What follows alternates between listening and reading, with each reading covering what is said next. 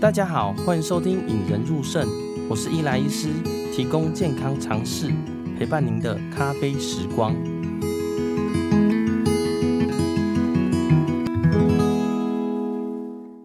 下个礼拜就是中秋节了啦，想必大家也会买一些应景的东西啊，例如柚子啊、月饼啊，或是有人根本就是准备烤肉，准备食材去烤肉了。但是呢，中秋节其实也是我们肾脏科医师或是肾友们需要小心对待的节日啊。因为其实很多肾友吼，在中秋节都会误踩地雷，是太多肾脏无法排泄的东西，导致肾功能恶化，或者是电解质异常了。我像去年呢，就有碰到洗肾患者，中秋连假跑来急诊啊，我晚上跑来急诊，一抽钾离子六点五，心跳只剩下三十几下了。因为大家都知道高血钾会造成心律不整，尤其是心跳太慢，导致人差点昏迷。所以呢，有鉴于现在中秋佳节啦，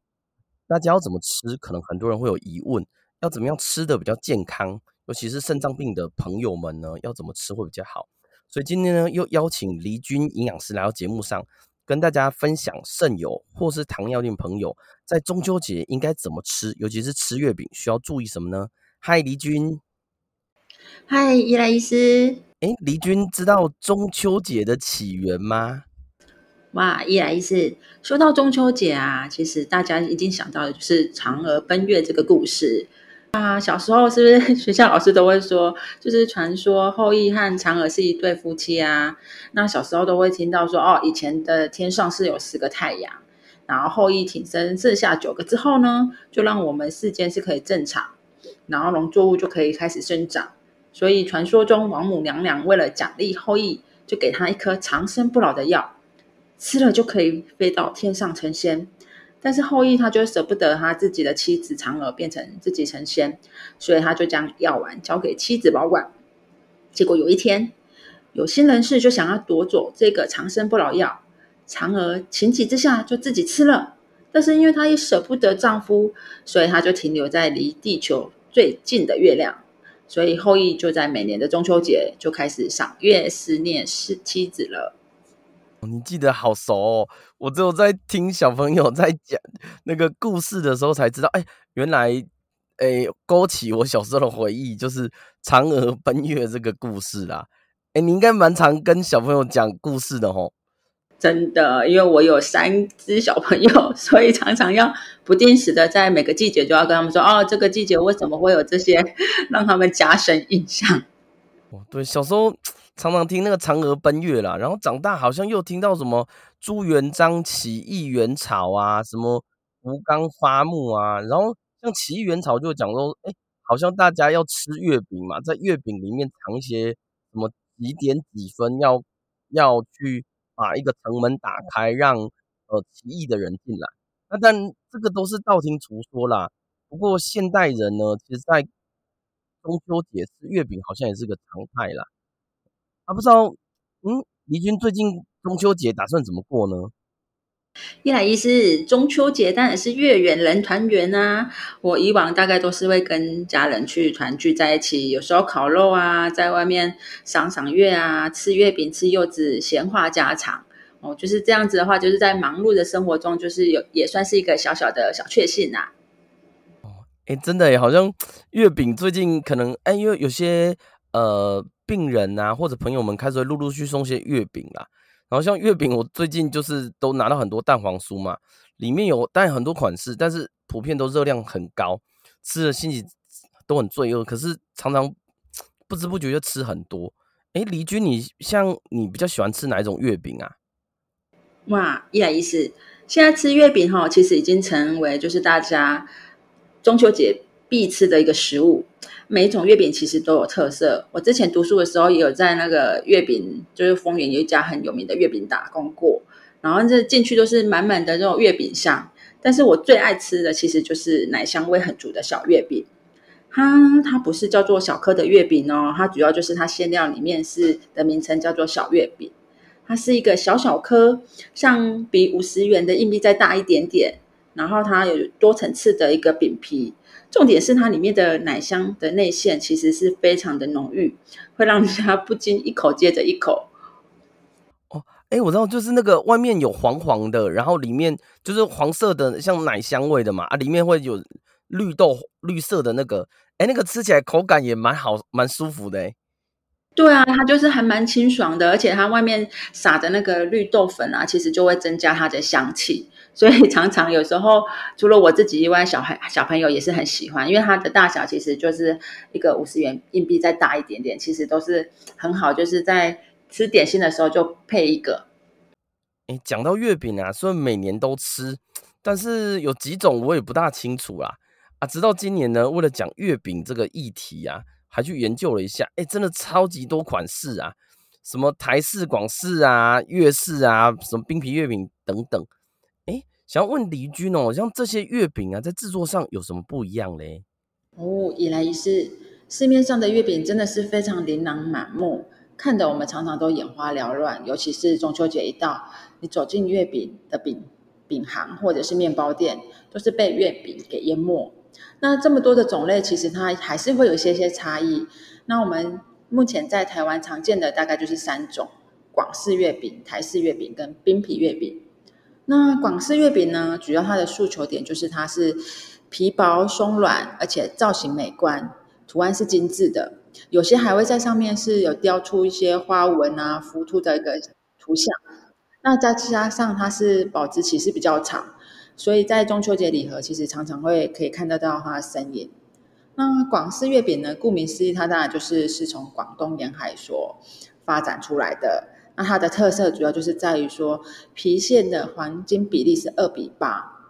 那它的饼皮大概是分成三种，就是有糖浆皮、酥皮、冰皮三种。那台湾吃到的几乎都是糖浆皮的广式月饼。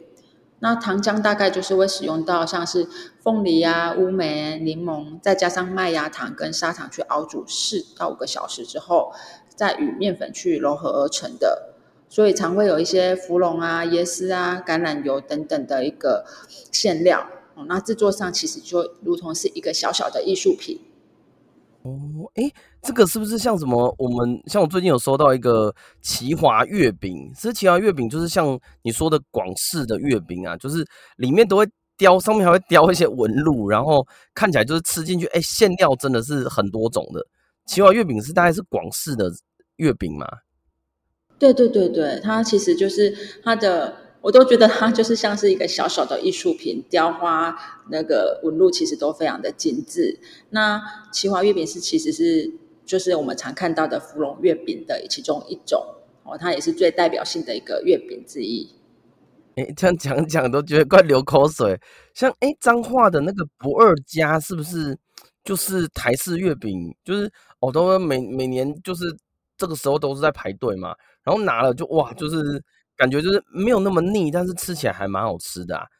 那第二种的话，就是我们所谓的台式月饼，它是一个结合多国的一个技术，就是结合了日本的烘焙技术，再结合台湾的在地产地所的一个物产的特色，那混合了闽粤的一口味，所以会让你在嘴巴有一种甜咸之间的一个味觉体验。那它的饼皮大概也是分成三种，就是常看到的酥皮呀、啊、油酥皮、蛋皮。那油酥皮就是在制作绿豆椪或者是蛋黄酥上面的一个基本饼皮。那主要的过程它就是会松弛啦、包馅、整形。那重要的话，它就是要掌握它的黄金时机，也就是说，在烘烤之前，就是不要让它水分流失，这样它话它的口感才会是不吃起来是不腻的好味道。那除此之外，还有一些就是我们在一些庙宇可能会看到的一个大饼，它就是所谓使用蛋皮这个传统的一个饼皮。那它在传统的一个饼铺上，或者是庙宇旁边的市集，其实是比较容易看到的。那它的内馅大概就是会有一些猪油啊，或者是猪肉、油葱等，所以是香气非常满点的一个内馅，而且它烤的皮是恰到好好处的一个饼皮。会让人家有怀念古早味的一个特色啦。那第三种就是冰皮月饼。那冰皮月饼其实顾名思义，它其实就是像它的名字一样，它其实表皮是非常细致不浮夸的，而且是入口是非常软绵不失 Q 弹，就像我们美女的一个冰皮皮肤一样，就是肤如凝脂、面如白玉的一个较好的外表。而且它虽然是这样的外表，但是它有丰硕的内涵。它的饼皮的内涵大概呈现的一个内馅，有些会使用一些奶油啊、牛奶等等的。好，那重点的话，因为它的外面的饼皮其实是用糯米粉或澄粉去搭配的，所以它的热量其实是相较于一般前面讲的那两种来讲的话，它其实是热量是稍微低的，而且可以让我们满足我们的口腹之欲。所以，对于如果想要控制身材体态的话，其实是可以选择冰皮月饼的。冰皮月饼就是学煮月饼嘛，因为我自己很常很常吃。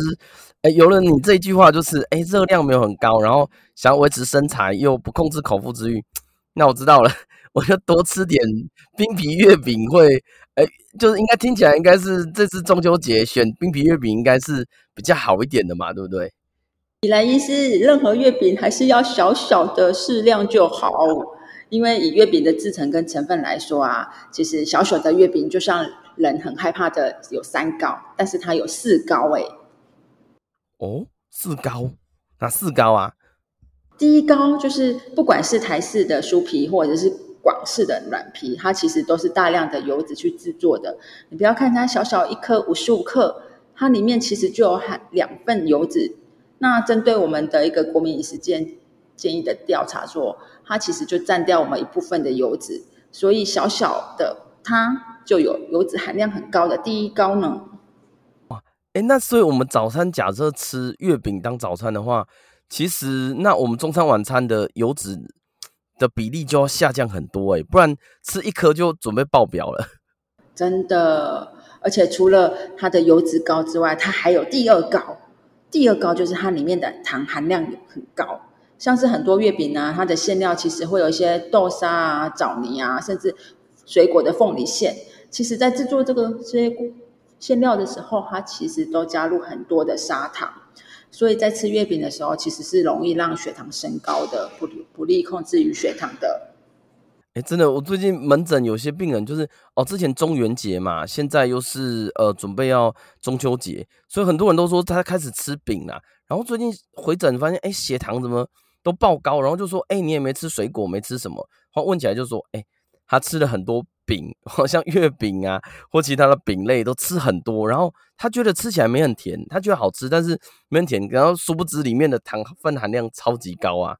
真的，因为它其实很多就是就算是少量，可是它这些都是精制糖，也就是说吃进去身体其实吸收是很快的。”所以就会让人家不知不觉，哎，觉得我没有吃很多，但是慢慢中血糖就跟你直接反映说啊，就爆表了。那它还有一个第三高，就是热量高。刚刚提到的，它油脂糖量很高，所以呢，它其实整体的热量来讲，小小一颗其实就等于我们吃了四分之三碗饭的一个热量。哦，那这样的话，其实不知不觉就会让我们觉得，嗯，我好像没有吃得很饱，可是它热量偏偏就很高，所以这样不。不容易产生饱足感的情况之下，不知不觉就可能会一口接一口，就可能会吃到过量，而让我们身体就往横的发展了。好好好可怕哦！感觉起来一颗都小小的，可是一吃，哎，那个你说热量等于哦三四分之三碗饭哦，那可能有时候我们吃多一点就吃两颗了，吃两颗或吃三颗，那你整天就热量就爆表了。对。重点重点，它还有一个第四高哦，这第四高对我们肾友来讲，其实真的就是要特别注意，它就是含磷高哦。为什么含磷高呢？主要就是它里面的内馅，像是刚刚提到的芙蓉月饼，它里面有蛋黄啊，有些做的咸口味有火腿啊，有卤肉啊，甚至甜口味有豆沙、核桃，这些都是含磷高的一个食材。所以对于我们肾友来讲，真的要小心的谨慎去摄取这些月饼。哇，听起来这四高真的很难控制诶。那我们一般像好就肾友好了，或者像我们自己讲要吃月饼的时候，有没有什么方法呢？就是说，例如说啊，大家分着这，大家一起拿一盒月饼出来，那我们要怎么教肾友来吃这些月饼呢？来来来，加大教大家来见高猜高，就是聪明吃月饼。第一猜就是，当然就像刚刚。伊莱医师说的，我们就是跟家人一起分享，有福同享嘛。所以与人分享，人就不圆。我们可以将一块月饼切成四小块，那每个人多吃，这样其实就不会有过量的问题。那第二猜，当然就是刚刚提到的，它既然糖类高、热量高，这时候我们如果真的吃了月饼，那我们可能就要搭配一些比较轻食、比较减轻负担的一些，像是蔬菜类。而且呢，正餐我们大概都要减减少一半的量，才可以让我们的一个热量摄取就可以达到一个平衡。重点呢，我们吃一些蔬菜，还可以增加我们一些饱足感，也可以让我们的油脂吸收不会那么快，延缓我们血糖上升的速度。那第三餐呢，主要就是刚刚提到的，其实月饼真的是很好吃，可是它偏偏就是一个含磷很高的一个食材，所以我们在选择月饼的时候，对于肾友来讲，就避免要选择含磷高的一些食材，像是刚刚提到的一个蛋黄啊、枣泥啦、啊、火腿啊、卤肉等等。好，那如果要选择，可以选择像是富含一个绿豆沙、地瓜馅的一个冰皮月饼，其实相对量是会比较低，但是最重要的还是适量就好，浅尝即止。好，这样子的话，就可以让我们的整个人磷的摄取量就不会不知不觉的爆表。那最后这第四餐呢，当然吃饱嘛，有个口腹之欲之后，我们当然也是要让我们去走走、散散步，走个三十分钟。那散散步，享受一下我们一年一度的一个月圆的月景，那也顺便可以帮助我们的消化。对，针针对第三餐啊，我可以分享一下，就是，哎，像一般吼，很多民众都说，哎，他磷离子会渐渐高嘛，因为大家都知道肾脏病的吼。基本上要低钾低磷饮食嘛，因为磷离子比较排不出去，所以要低磷饮食。但是常常呢，他不小心踩到地雷，例如说，像我们通常会建议说不要吃坚果类的，结果呢，就是 月饼里面很多都含有坚果类。那要不要吃蛋黄？因为蛋黄的磷离子相对高嘛，但是它里面就蛋黄酥啊，或者有些月饼里面就含蛋黄。所以假如说在听的听众们啊，有肾脏病的话呢，记得在这次。中秋节或以后的中秋节都一样，可能在吃的时候必须要谨慎，像黎君讲的，哎、四拆嘛，就是第一个是少少切切小块，第二个就是哎、搭配轻食，搭配一些蔬果，那第三个部分呢，尽量避免蓝磷高的，那选择像绿豆沙或冰皮月饼，那最后呢，当然还要大家多走走啦。对哦，感觉黎君你这个四高四拆感觉蛮蛮实用的耶。真的，我们就是立见高猜高，用这四招就可以让我们聪明吃月饼，快乐享受我们的中秋佳节。对，哎，其实还有一个小点哦，就是像很多糖友都说，哎，我没吃什么东西就血糖那么高啊，结果呢一问就说，哎，什么珍珠奶茶不离手啊，然后呃饮料就狂喝碳酸饮料啊，因为呃最近比较凉一点，可是前阵子很热啊，很多人就是把那个汽水啊饮料都当做。就是开水喝啊，觉得冰冰凉凉的，但是一吃就也爆表了。所以想请黎君也帮我们介绍一下，说，哎，像在中秋节这一段时间呢，假如他们要吃月饼搭的一些茶水类啊，或是有什么其他需要注意的地方吗？哦，在我们中秋节的时候，其实吃月饼，月饼刚刚提到的这四高嘛，那有时候会满口欲口欲之后，其实还是会觉得嗯油腻，然后或者是有时候可能有的人肚子会胀着。所以这时候就应该要来一杯恰到好处的茶来帮忙解油腻了。那在茶的选择部分呢，其实哈，因为我们最常听到的其实就是绿茶。其实绿茶在中医的观点，它其实是有消胀气的功效。所以你吃了甜食，容易肚子消化不良，导致腹胀。这时候可以喝下一杯香气浓郁的绿茶，其实是可以让腹胀的状况是缓解，而且选择无糖。哦，那它其实搭配个很甜的月饼，其实是有一个综合的效果。那另外的话，绿茶里面的茶多酚啊，或儿茶素，其实是有利尿的。只是对于肾友来讲，我们会建议选择泡比较淡的茶，才不会增加肾脏的负担。而且呢，除了刚刚说的绿茶之外，其实在中药中的山楂，它也是一个减少油脂吸收、减油腻的一个好的茶。所以有些人可能也会选择山楂茶来。搭配着月饼，其实吃完之后是可以更爽口的。那另外的话，像是普洱茶啦，或者是乌龙茶这些茶，其实它也是头可以解我们甜月饼里面的甜，也可以解我们咸月饼里面的油腻。只不过呢，它里面有一些咖啡因，所以也不建议太晚的时候去喝这些茶。那提到咖啡因的部分呢，伊莱医师我就要跟大家分享一下哦。就是在我们食品卫生安全法里面，其实从六月七号，其实卫福部就有公告，就是在我们所有的饮料里面，如果说有咖啡因的话，其实都要去做标示，尤其是在明年的一百一十二年的时候，其实全面会针对于一个现场的一个手调的饮料，或者是咖啡饮品，哦，或者是连锁的一个便利商店，它都必须要去标示里面所含的糖跟咖啡因。还有一个总热量，这样的话其实是可以帮助我们，不管是我们的肾友啦，或者是糖友，在选择适合自己的饮品的时候，也可以多看一下，诶，这个咖啡因会不会增加身体的负担？那咖啡因的部分，它就会按照它的一个量的多寡，用像是红绿灯的概念，哦，如果是红灯的话，代表它里面的一个咖啡因含量就会超过两百，那绿灯的话，就是它是咖啡因含量是比较低的。所以可以借用这样的选择，再加上它糖分的比例，来让我们的肾友跟糖友选择比较适合自己的。哦，所以说这个部分的话，其实未来我们去，就算不是自己现泡的茶，我们只要走到饮料店或者是连锁的一个超商，其实都可以清楚的从这些标示，可以帮助我们做一个进一步的选择。哇，哎，那听起来好像，假如说我们。吃月饼要喝的茶，像是绿茶或者乌龙茶、普洱茶，相对比较好一点点。但是要注意咖啡因，就是尤其老人家了吼，配茶都担心睡不着嘛。所以只要咖啡因不要太多的状况之下，哎，拿来配茶来吃月饼，解油腻也比较不会形成负担嘛。对啊，对啊，其实这个真的是可以一个让我们一个方向，就是哎，我们即便喝了，但是我们知道它的含量。其实就不会造成身体另外一个负担。那最后呢，想请黎君帮我们整理一下哦。像假如说是你是一个有肾脏病的，或者是你身边有一个肾脏病的家人或朋友啦，那你会给予他呃，刚刚说四高四拆嘛？那可以帮大家统整一下四高四拆各是什么，跟要配什么样的喝的饮料呢？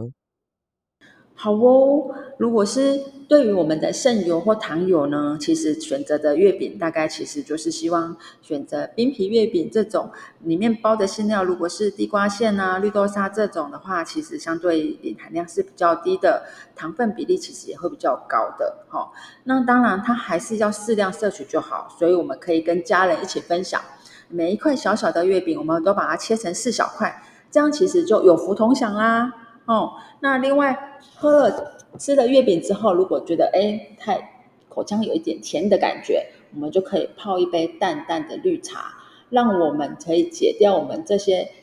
月饼中所甜所带来的一个不适感。那重点是我们在吃完这些东西，可以跟家人手牵手一起去欣赏我们一年一度的满月。哦，对啊，这是这是很重要的，因为。诶，中秋节除了月圆人团圆以外，记得你要多出去走走，看一下诶难得的月亮啊！因为其实大家觉得，诶在忙碌的生活哈，无论是城市或者乡下生活，其实有时候蛮忙碌的。有时候你走在路上，看着一些诶比较圆，或者看着星空，我不知道大家已经多久没看天空了。我自己是很久没看，但是偶尔看一下，我觉得诶心情比较沉静啊。也劝大家说，有空呢，不妨停下脚步。看一下，哎，晚上的月亮，晚上的星空啦。今天谢谢大家收听，也感谢黎君来到节目上哦。谢谢，谢谢伊莱医师，谢谢大家。让我们培养胜利思维，拥有幸福人生。